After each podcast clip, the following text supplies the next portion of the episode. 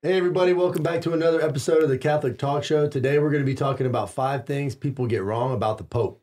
Yeah, we're going to look at the most common misconceptions about the Pope and tell you the truth about the successor of St. Peter. This show is all about Pope fiction.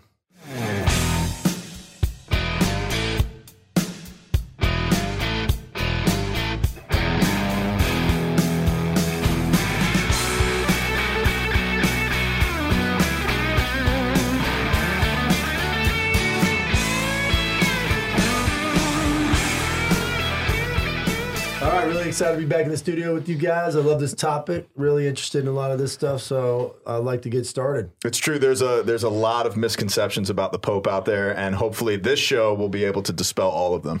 Yeah, I think that's the thing that non Catholics probably have the most questions about, the most misunderstandings about, because it's really the thing that's maybe most unique among the Christian denominations that us, the true church, has the Pope. And that's the thing that really differentiates us from Protestants, right? Mm-hmm. Is having that successor of Jesus as the visible sign of unity in our church. So we're going to get through all those today and and talk about those things that people really either use to slander the church or really deeply misunderstand about the church. And I think it would be really important to just start out with Scripture right away, and then we're going to jump into the Catechism and like these five leading things, right? That that people definitely get wrong. So from Matthew 16, 18, Jesus said to him and replied, Blessed are you, Simon, son of Jonah, for flesh and blood has not revealed this to you, but my heavenly Father. And so I say to you, you are Peter, and upon this rock I will build my church, and the gates of the netherworld shall not prevail against it. It's important to realize the identi- the identification that Jesus expresses in the in the nature of who Peter is in relationship to the church. And one thing he is not is Jesus Christ. That's he right. is the vicar of Christ. So we're going to jump into that a little bit more deeply here. So where do we start? What's the first one? So I think the first one we'll kind of combine two to start, mm-hmm. right? And I think these ones are kind of interchangeably misunderstood, and that's papal infallibility and papal impeccability. Now, there's a big difference between the two, but that first one, papal infallibility, that's the one that really gets everyone's druthers up. They're like, well, what is this? Well, the Pope can't be wrong. And that comes from a really deep misunderstanding about how the church teaches the truths of the faith and how it protects the safeguard of both tradition and the teachings of the gospel. So, what is papal infallibility? Papal infallibility is when the Pope has the ability to define a dogma. The Pope does not have the ability to create a new dogma. He can't say, well, I now say that you're not allowed to have a beer, and since I'm the Pope, beer is outlawed. It, it doesn't work like that. It's never something that's adding to the deposit of the faith. It's always something that is clarifying definitively a matter that has always been held by the church. And and to even think of the word infallibility, you know, the, to consider f- what's fallacious, what's what's wrong, or what's filled with error. Um, infallibility means literally, etymologically, is just it's without error. Yeah. you know. So the Holy Father has a specific role in relationship to infallibility, but so does every other bishop. But it's important to realize that it's not the Pope himself that's infallible. It's Jesus Christ's teaching, mm-hmm. which is the deposit of the faith that's received by the apostles. The apostolic college is one that discerns as a, as a magisterial body that sense of how do we define and help to articulate with clarity what Jesus, who is infallible, is is sharing with humanity because it's a share from the apostolic college really in Jesus's infallibility. I think that's a really important thing to express. Yeah, and, and most of it is, you know, like you said, it's it's just proclaiming something that's already true or held in the church, and through cultural or you know ti timing and things like that that come up where that needs to be done because we see so much of our faith that's been defined or proclaimed in that manner through you know contention or uh, you know councils and things like that. So uh, it's kind of an interesting dynamic there. But what what exactly would it be like? You know, if you know if you're you're talking about the Pope saying something inf- infallible, like it- Mhm. it, would be like a body of people, you know college of cardinals or you know a curia coming An ecumenical council. right Well, through, like, so there's it- actually there's actually a difference between that. So there are things that the church can teach infallibly that doesn't need a proclamation of in- papal infallibility, right? There can be things like the teaching of uh, against murder, right? Well, the whole church, in accordance with scripture and tradition, says murder is wrong. That is an infallible teaching that is proclaimed by the church in general, not from specifically an ex cathedra statement of the Pope. So there's four conditions for a papal teaching to be considered infallible. And those conditions are that the Pope speaks as the universal doctor and shepherd. So he is really, he's speaking in his place of primacy as the successor of Peter and the vicar of Christ. do that Right, but that's one of the conditions because no, the Pope can say, well, I think you should get a vaccine. Well, he's not speaking from a place as Peter. the doctor of the church Yeah, he's mm-hmm. not speaking as Peter. He's speaking as, you know, the Pope. There's a difference, right? You know, the Pope can have an opinion on the death penalty that is not necessarily infallible or or any matter, you know, any number of matters. The second condition is that he is using his full apostolic authority. Again, he's using that that role of the Petrine ministry. Okay. The third is that he expresses clearly his will to define, right? It's not saying, well, that sounded pretty authoritative. He no, he has to specifically say, I am defining X mm-hmm. matter. Mm-hmm. And that the fourth is that the matter defined deals with faith or morals. And that has to be in conjunction with mm-hmm. all of the bishops of the mm-hmm. church. Those are the conditions for a statement to be papally infallible. And it's only been used twice mm-hmm. as we know it, only two times.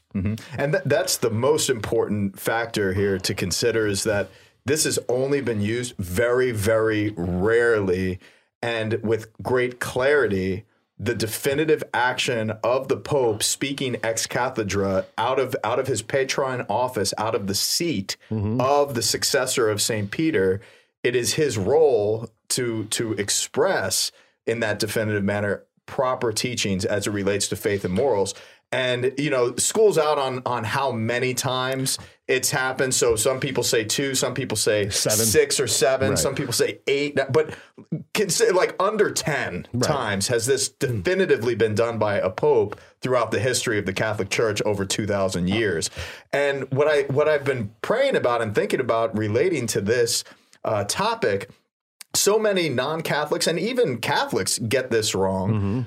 But when it comes to our brethren of like evangelical background, Baptist background, the sola scriptura background, when it comes to infallibility, they're right there with us in respect to the infallible teachings of Jesus. Right. And they have specific bodies of people and elders in a way that discern what, what are the teachings and how are we going to apply. Mm. Now it's it's beautiful to consider that we do have relationships in that same manner, but we have them all the way back to the successors of the apostles with that lineage all the way back to Peter in the scripture, scriptural foundation of that role. You know, here's a good analogy, and, and what you're saying, how uh, even Protestants will have a council of elders who will define or discuss with things. You know, you guys both like football, and you've watched football games, right? And there's a there's a completion, but you know, is his foot in bound? Did he maintain possession through the act of the catch? Well, the rules are very clear. The rule book is the rule book, and this is what defines a catch, right? And those are not up for debate. That, in this analogy, is the teaching of Christ. The rules and the truth are not up for debate. Mm-hmm. But how did this specific situation get interpreted through those rules, right? Is this really that? So, well, although you have the referees and the umpires, they're like, well, I think it was a catch. And everyone's like, I don't know. Well, someone throws a mm-hmm. challenge flag, right? That's a cultural upheaval. You go to the review and then they send it to New York, and New York says definitively because they are the ones who have the power to define that, and they have the rule book and say, well, in this situation, right here with the rules, this is it. And no coach, no player, no referee, even on the field, can overrule it. And that's really kind of what happens here mm-hmm. with these statements of papal infallibility. Hmm. And thank God for those structures. I mean, where would the game be in football without those that type of structural organization? madness. But even more so, you know, we have over 60,000 denominations of Christianity right now, which is grievous. You know, like mm-hmm. Jesus expresses that, you know, the Father wants us to be one, just as mm-hmm. he is one with the Father. You know, but to, to where would Christianity be without that type of structural organization and and a sense of leaning into that internal control over dogma and doctrine and infallibility in this case? You know, what? heaven is ordered. Heaven is ordered and structured with hierarchy. That is the nature of the creator God to do things and create things that have a structure and an order and a greater level of perfection. And wouldn't the church founded on that rock of St. Peter have that same structure? Wouldn't it reflect the heavenly structure? And because in his goodness and wisdom, he knows that human beings need that structure and they need that ability to arbiter rules and arbiter teachings when they are not clear, because that is why we have 60,000 denominations. Because mm-hmm well, I don't I disagree with you. Well, fine, we're our own church. And those disagreements without somebody who was appointed by Christ to um, pastor in those situations leads to that terrible and grievous division within the body of mm-hmm. Christ. And and it also points to how important it is for bishops to be in communion and college together mm-hmm. because we need to have ministers who administer the greater union and fabric of our respect for the Holy Father and the successors of the apostles. And I think this is a perfect segue to have contact with the catechism and what the catechism expresses as it relates to infallibility before we move to impeccability mm-hmm. and what that what that means. So the mission of the magisterium, this is in the teaching office of the church. The mission of the magisterium is linked to the definitive nature of the covenant established by God with his people in Christ. It is the magisterium's task to preserve God's people from deviations and defections and to guarantee them the objective possibility of professing the true faith without error. This is going exactly to your point, Scheel. Thus, the pastoral duty of the magisterium is aimed at seeing to it that the people of God abides in the truth that liberates, that ultimate, ultimately frees our humanity and our communion with one another. To fulfill this service, Christ endowed the church's shepherds with the charism of infallibility in matters of faith and morals. The exercise of this charism takes several forms. So these are the several forms. The Roman pontiff, head of the College of Bishops, enjoys the infallibility and virtue of his office when a supreme pastor and teacher of all the faithful, who confirms his brethren the faith, proclaims a definitive act of doctrine pertaining to the faith of morals. The infallibility promised to the church is also present in the body of bishops, when together with Peter's successor, they exercise the supreme magisterium above all in an ecumenical council. When the church, through its supreme magisterium, proposes a doctrine for belief as being divinely revealed and as the teaching of the Christ definitions must be adhered to with obedience of faith, this infallibility extends as far as the deposit of divine revelation itself, all the way back to Jesus the incarnation and the person of Christ. You know, and that goes back to Matthew 16, 18 that you yep. read earlier is that, well, I found I, I found my church on you, but he also said the gates of hell will not prevail against it. Well, unless there is a bulwark against those forces of hell, things will prevail against it unless there are strong foundations.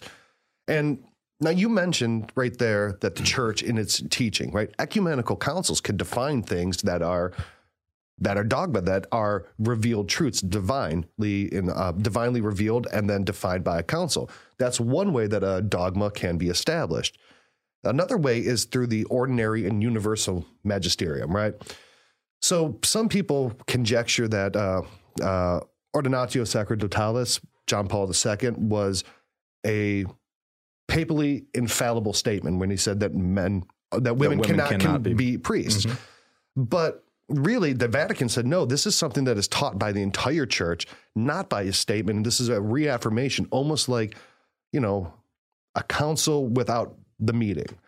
Now, there the two times that are very clear that papal infallibility have been used are uh, the Immaculate Conception and the Assumption of Mary, 1854, 1950. But some scholars would say there's up to seven. For example, like Leo the First, the Tome de Flavian, um, where they say he sent a letter to the Council of Chalcedon, right? Or the letter of Pope Agatho on the two wills of Christ to mm-hmm. the Council of Constantinople. Because looking back, back at them, as we now understand papal infallibility, they had those four marks, right? The desire to teach, teach, you know, and it and it brought the def, the defective commu- uh, communities that were separating themselves Right. back together into one. So those are like the three ways that dogma can be defined through council, through uh, papal infallibility, or through the universal and accepted ordinary magisterium.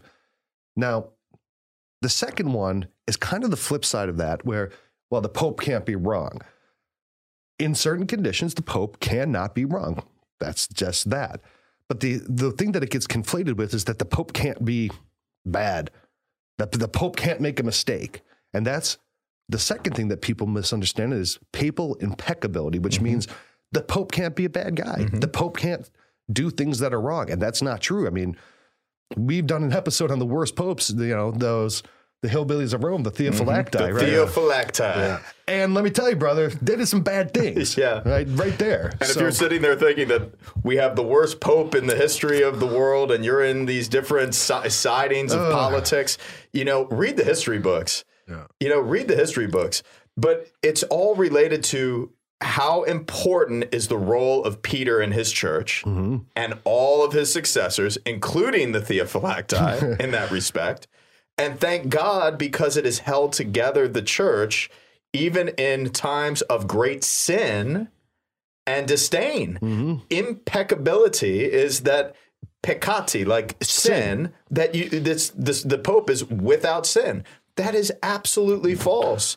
You know, the book of Proverbs expresses very clearly that the righteous person sins seven times a day. But the, the distinction is that the, the sinful person actually gets back up on his feet, you know, where the wicked person is doomed to destruction. Mm-hmm. So we have to pray for our Pope, just like we need to pray for our pastors, our bishops, our brothers and sisters, all of the faithful, and even for the conversion of sinful humanity, like in, in a constant manner. you know, people out there watching this who watch other YouTube channels that are, I don't know, more extreme than ours.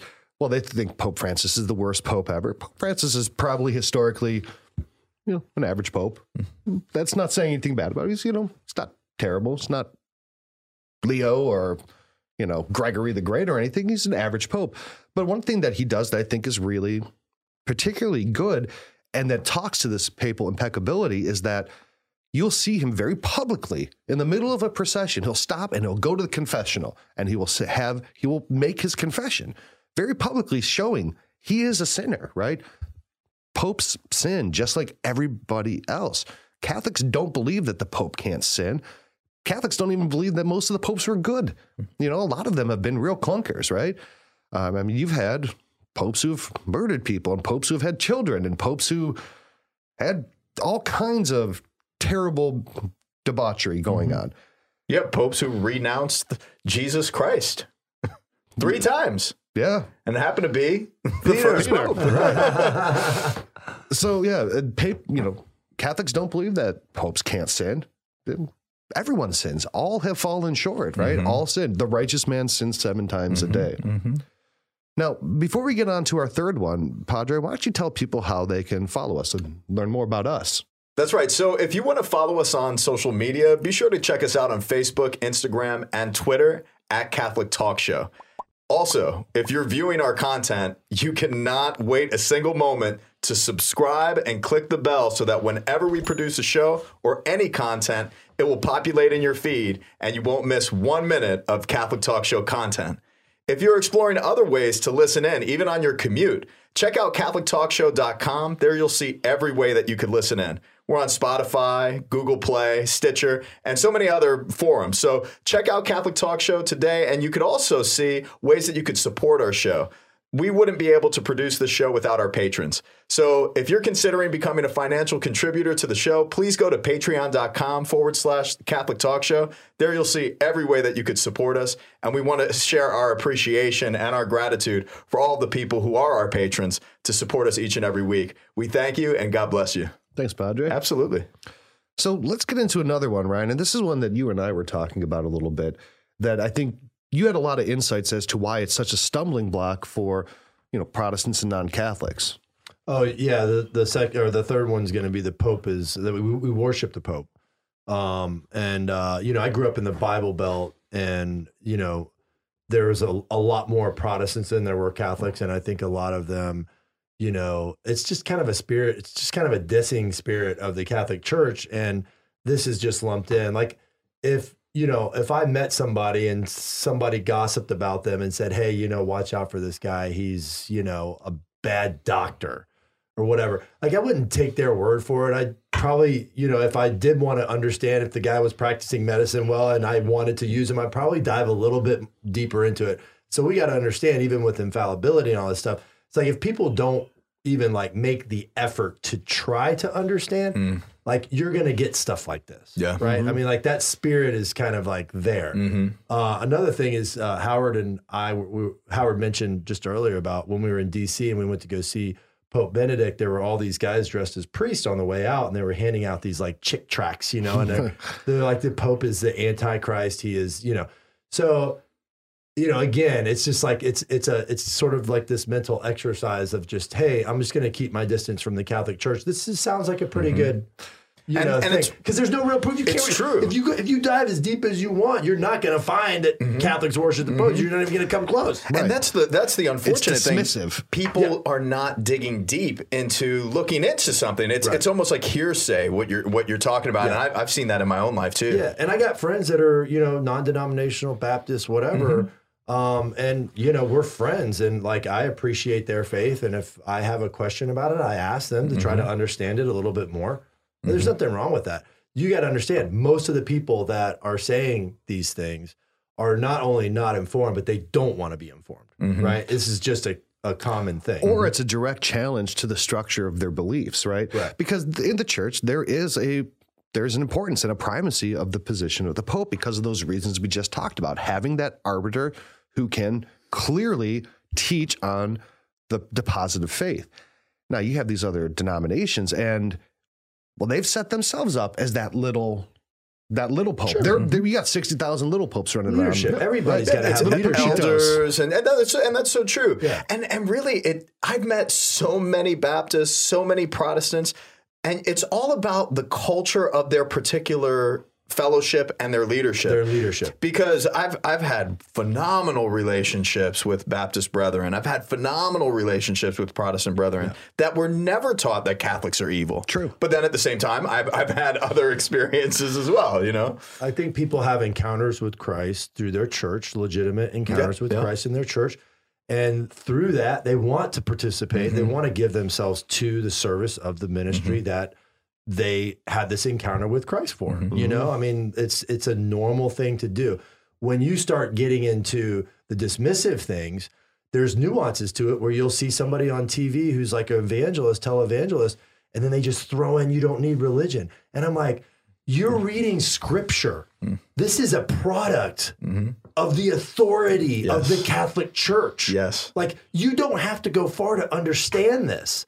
This is where it came from. Mm-hmm. Not only that, but it was preserved by monasteries and writing before the printing press came Mm-hmm. out. So for 900 years, whatever it was, we the Catholic Church was saving this book for you so you could start your little church. You know that You same know what I mean? that same authority that they decry that the Pope has. They is- acknowledge. They acknowledge. Yeah. That's the But they same, don't. But they don't. that same authority is what defined what is the well. We Yeah. only believe in the Bible. Well, it's the Bible is only the way it is because the Pope and the Catholic Church set it up that way. But I've seen the bridge happen, right? When, Oh, yeah. Whenever that bridge is laid, people are genuinely like, wow, I didn't know that the church taught that. Right. And you have sponsored so many people coming into the faith. You're currently sponsoring a couple, which I always love hearing the, the updates and, and you know, like how that's going.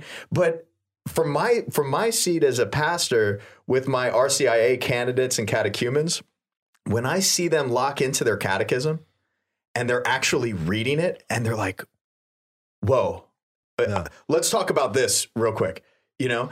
And it's like they're they're coming in contact with the authoritative teaching, the definitive teaching of the successors of the apostles, the magisterium of the church, and they are feasting upon it. And it and it shows that light and that life, that excitement. Yeah. A- And, you, I mean, you live that in your in your own uh, Catholicism. Yeah. So, I mean, have you either of you ever prayed and worshipped the Pope? I I don't think any any Catholic has ever done If that. they did, if a Catholic worships the Pope, they're not Catholic. By the very virtue of saying that Catholics worship the Pope, you misunderstand it. If a Catholic worship, worship the Pope, they're not Catholic. They're a heretic. No one is do worship besides the Trinity. But but I mm-hmm. mean, like you would be remiss to find anybody in history that worshipped the Pope. Yep.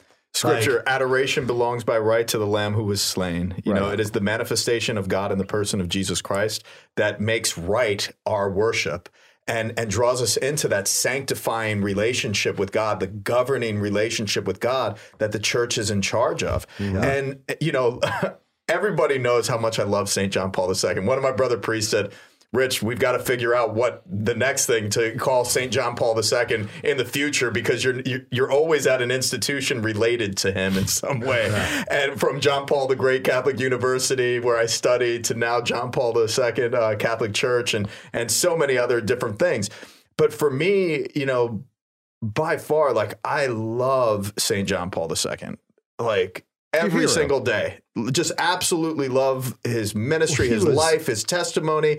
It, but it's like a closeness of friendship and a closeness of like mentoring. Like he mentors me so that I can have an enhanced relationship with Jesus Christ and his church. And he shows me the way that he lived in the church and and and really uh, developed his ministry by the power of the Holy Spirit in in providing that that love inside of the church. So, you know, do I worship St. John Paul II? Absolutely not. But St. John Paul II helps me worship Jesus in many different respects. yeah, it's like like how a Protestant might view Billy Graham. Billy Graham was a great Oh, preacher yeah. who did a lot of oh, cool yeah. things, And I- I right? think that and there's a lot of people who have a picture of Billy Graham in their office because he was so influential in their life. yeah. No one's no Catholics don't accuse you of worshiping Billy Graham, but it's the same relationship. It's like Brett Favre or, you know, like Tony Romo. You know, you got pictures up because you love the guy because Yeah. he participated in a team that you loved. And, mm-hmm. You know, and now he's the best, you know, sportscaster out there in the NFL. He's like, I think he's number one. Yeah, But going back to your thoughts about uh, John Paul II, not only was he a, a, a terrific pope and, and did a lot for the church, but but he was our pope, right? He was he was our pope when we were coming into our faith Yeah. and and taking it as our own. And and as we were searching more, you know, we started reading books and all these things and diving into his life and all these other things. And then you have World Youth Days, which oh, made a yeah. huge impact on our church and our faith. So, you know, like, and then you have other popes down the line as you get older. You're just like, okay, you know, Pope. this, Not the Pope same that. as as my Pope that I grew Right, up with. right, it's right, like. Papa Buono, Pope John the Twenty Third. Like some of our older brothers, like Sal back in the day. You know, Yeah. Father Sal. That was his Pope. You know. And, and it's true, but it's love, right? It's not worship. and, that's right. and as we go through this list, when it comes to infallibility, impeccability, now does do Catholics worship the Pope? Answer: No. But I would also say, in reverse of that, that Catholics sometimes worship the papacy because they're like, the Pope should be doing better. If the Pope wasn't, you know, it's, That's it's, a it's from point. a negative, from a negative standpoint. Yeah. They look at the Pope and they're like, he's not doing it right. well, they And have those like, same problems. You're right. right. They, it's just in reverse. yeah, they're expecting the Pope to be impeccable and That's to be perfect. great and, point. and and to, to to fill the world with God's love Yes. and, and mercy. Like, sorry, bro. Like that that is not do not have the capacity for that. he does not have the capacity. He is not Jesus Christ, and you're not, you know, the boss of him. Yeah, You making know? those expectations of an you know an 80 year old man trying to do his best to be a pastor. an 80 year old. you know, I mean, look, I've been of the around- Universal Church. I've been 80 year old. I've seen I've met 80 year olds. I'm an 80-year-old. I'm an 80 year old. Well, in They spirit. take a lot of naps. They take a lot of naps. Look, You're not doing enough. when I'm you're 80 years old, too. when you're 80 years old, if you can get in golf and do some whittling, you've done a good job. Running an organization with almost 2 billion people and countless institutions. Mm. Look, if you can do that at 80, God bless. Call me, right? Wow. You're you're not going to be crushing it. Let's put it that way. but you're right. So it, again, saying that Catholics worship the Pope is just an easy, quick, flippant comment to dismiss the faith, Yeah. so that you keep them in your in, in your fold. Now, this the the fourth one is kind of like that. It's another dismissive statement that a lot of uh, Protestants and you know evangelicals and non-denominationals believe is that the Pope is the Antichrist. He is the and Rome is the beast of Revelations, right? That's just charged, and that goes all the way back to Martin Luther, who would write in his things, "The Pope is thou art the Antichrist" and all that. Um, Pope's not the Antichrist. Sorry, just he's not. Um, one of the charges is that, and this is the main kind of explanation for why they say, well, we have proof because, you know, these groups kind of always are looking for this Gnostic knowledge of the Bible. Like, well, I've read the Bible and I've figured out the date of, you know, Armageddon and all this stuff. Well, one of them is that they say, well, the Pope's title, Vicarius Filii Dei, when you use the Greek numbering, adds up to 666 and that he has Vicarius Filii Dei written on the crown. And that's the same thing in Revelations that the Antichrist has a crown with great blasphemies on it, right? Mm. Well, there's a bunch of problems in that. Okay. Number one, there is not one document or one time in the history of the church where you can find the Pope using the title the Vicar of the Son of God, or in Latin, Vicarius Filii Dei. It does not exist. That was a complete Made fabrication. Up to discredit and to slander the Pope by saying he's the Antichrist. You can look at every papal tiara. We have all of them. There's not one that has the Pope's titles written on them. It's not there. This is like complete fabrications. This is like just um, made up out of whole cloth to discredit the church in one fell swoop that, well, you can't follow the church, they're Antichrist. Now, what you should do is follow our little fellowship here. Give your money to us, not to the Pope who sits in Rome on the on the dragon with seven hills and a crown of blasphemes. You wouldn't want to give your money to him. I will gladly take it, and I will not buy a crown with it. um, but that, but that is a very common trope, and it's like, well, the next pope is definitely going to be Antichrist, and you see YouTube conspiracy videos. Is the Pope the Antichrist? And it's been like that in every generation. For 500 years. Yeah, and it's the same thing, you know, the myth of revelation. You know, it's like every generation has considers it considered its own as the worst and there have been communities in every generation that have been calling for the end times all the way back to Paul's generation. They all you always think, yeah, you're right. You it, live in the ends. It, it's true, and it's like there's there's a description that we can draw from Paul so that we are made ready because our definitive end, we do not know the time nor the hour. So we need to be prepared and we need to have the urgency of that end time reality. There will become a definitive end. But when there's there's such pressures and evil and manifest darkness in the world, one of the responses tragically of humanity and and small level level sects and communities is to say it's the end times. I hear people express that even now. Mm-hmm. It's like we can't have that type of urgency where now we're dismissing the entire world and the potential for its redemption and people's conversion. But you never see people doing anything about it. They're not selling all their stuff and going to live in a bunker. Besides, like the most most it's just most a spiritual distraction. It really that's is. ultimately it is. what it is. It is. It, it's it a takes distraction. you it takes you away from prayer and you, unity with God and, and your brothers and sisters.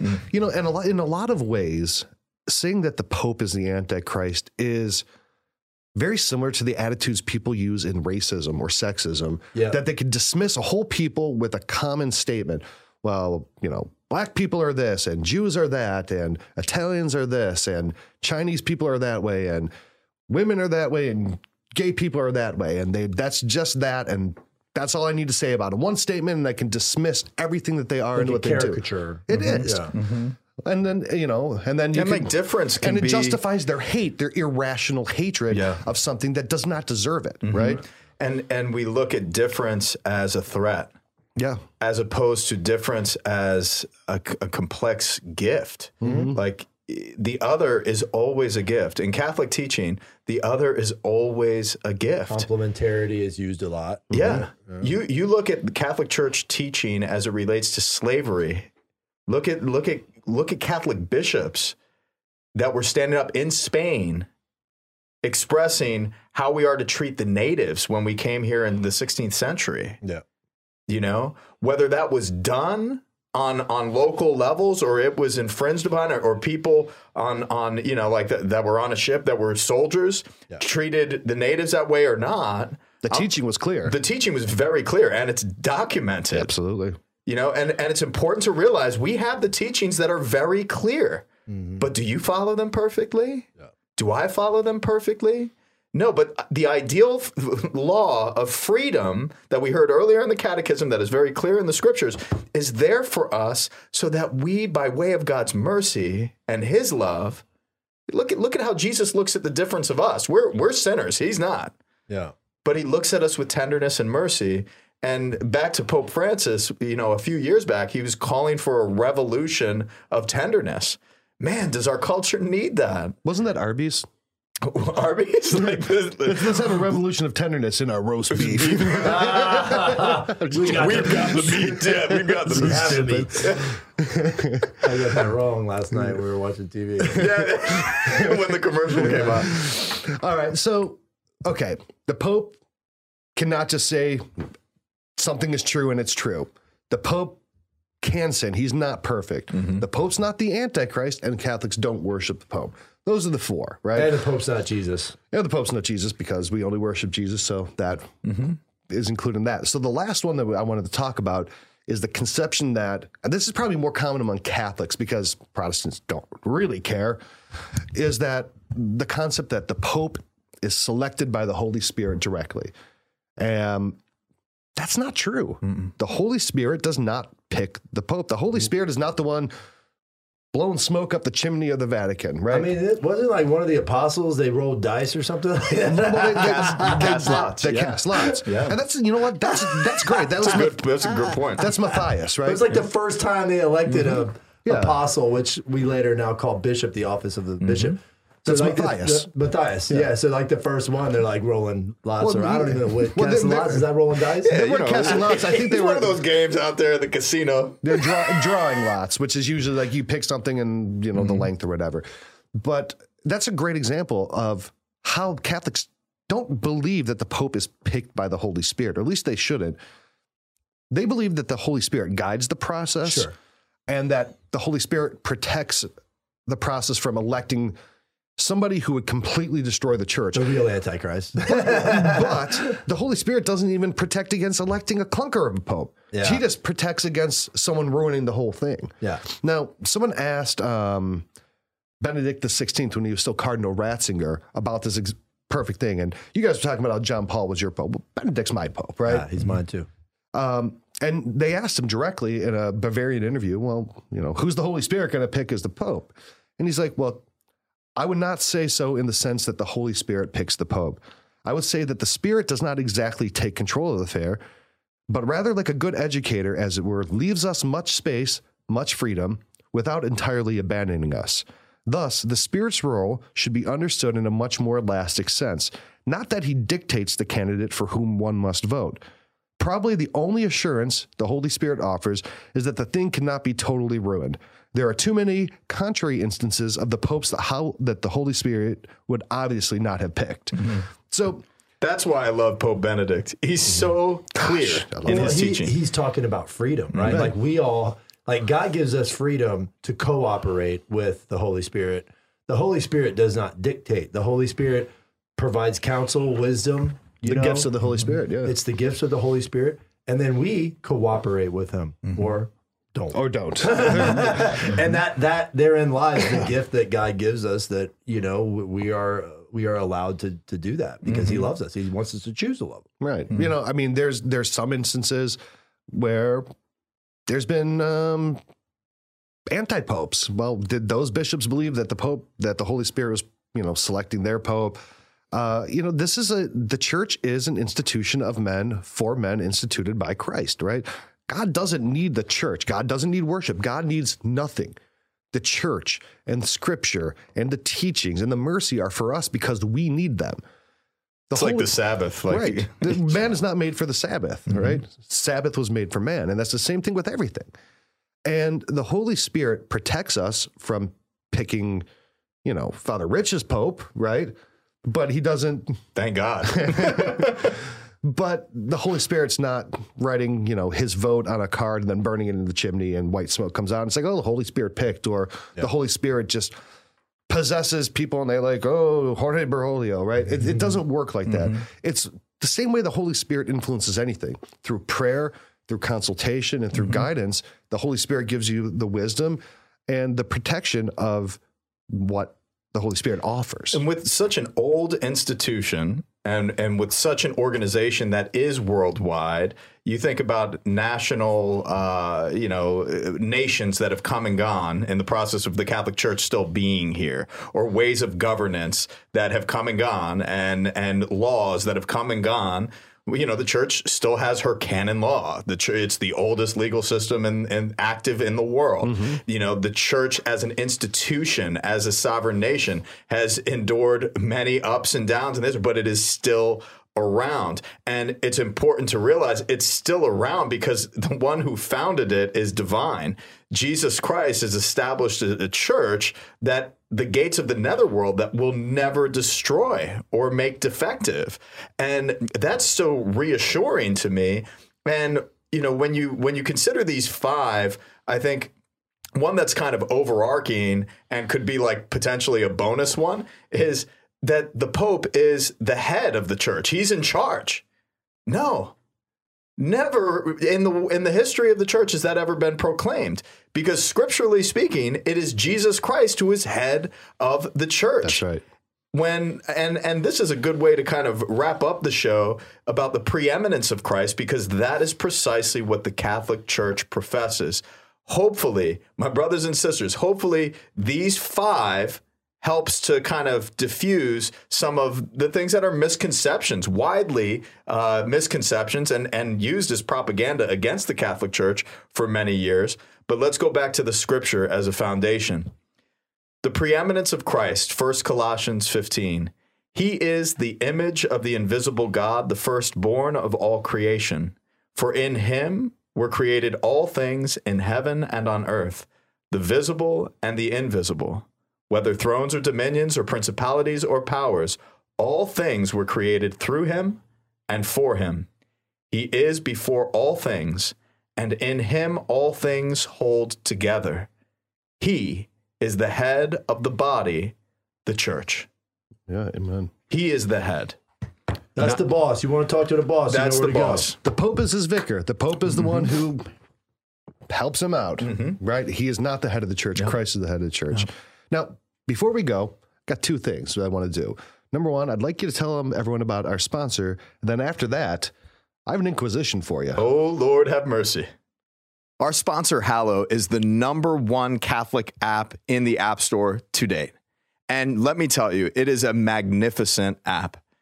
Over 400 million prayers have been said through this app. There are contemplative prayers, Lectio Divina, Bible in the Year with Father Mike Schmitz. There's so many resources on this app, and it continues to grow. People's lives have been changed by building a habit of prayer through this wonderful technique and this wonderful application. So make sure you check out Hallow today. And as you do, realize that there are so many functions of this app developing your own personal prayer, developing prayer even in groups, journaling, and maintaining the consistency of prayer that sometimes we could slip out of in the busyness of life. So check out Hallow. I am sure that it will enrich your spiritual journey with Christ. All right, thank you for that, Padre. Go check out Hallow. Great app. We use it daily ourselves. Can't recommend it enough. But now is the time for the Inquisition. I haven't had an Inquisition question in a long time. Well, so I'm just like tradies. We want to bring back practice. some tradition here, right? there's some things that you know in our middle years where we started getting a little lax and we had you know we went a little liberal on having a good structure but we are bringing it back all right? Because you can never have too much inquisition. So here's the question. Now we know that papal infallibility is not just the pope you know willy-nilly proclaiming anything he wants right? It has to be a matter of faith and morals and all those characteristics we did earlier. But if the pope had the ability to infallibly say anything he wants. And Richard Pagano was the Pope, right? What would be that one thing that if you had that chance to change something in the church with no with impunity, what would it be? um in the church, you know, the, the first thing that comes to mind is recently Pope Francis was given a Atlanta Hawks jersey and he blessed it. That's not going to win the Atlanta Hawks anything. like it's uh, it's just not going to work. But I wouldn't mind blessing an Orlando Magic jersey and making sure that the Orlando Magic uh, win, you know, a, a, championship or the Knicks. That would be even greater uh, a miracle that the Knicks would win. That's the first thing that came to mind. But inside the church, hmm. Yeah, if Pope Pope Dickie Pagano, as he's known in the Italian media. Do not ever call me that on social media and never call me that again on any other show. well, that was La Stampa. That's the way they do it, okay? It's Italians. So what would what would Pope Joseph or whatever you would pick? Mm. What would you what Joseph Valentine. Pope JV. Yeah, you'd definitely be a JV Pope. oh my gosh, you walked into that one. yeah, he did lean into that one. Um what would I? What, oh my gosh. And anything at all. Anything at all. It doesn't even have to be in the prestige worldwide. Prestige worldwide. Wide. That's tough, man. I've never my brain's never gone in that in that direction. Um, okay. I would I would establish um, territory online for bishops to exercise their ministry online. That's great. I like it. Established digital diocese. Digital diocese. I would, I would, with specific efforts in different pastoral initiatives. So for addictions, for um, you know, beautiful marital care, for you know, sacramental uh, instruction, for RCIA, for you know, to kind of break it open in in that respect. But I've thought a lot about that. I think it would be very good for the universal church to have that. So I would probably lean in that direction. That's a good answer. Score. Maybe the Holy Spirit's like take Noted. Next time I pick a pope, you know, that was a pretty good answer.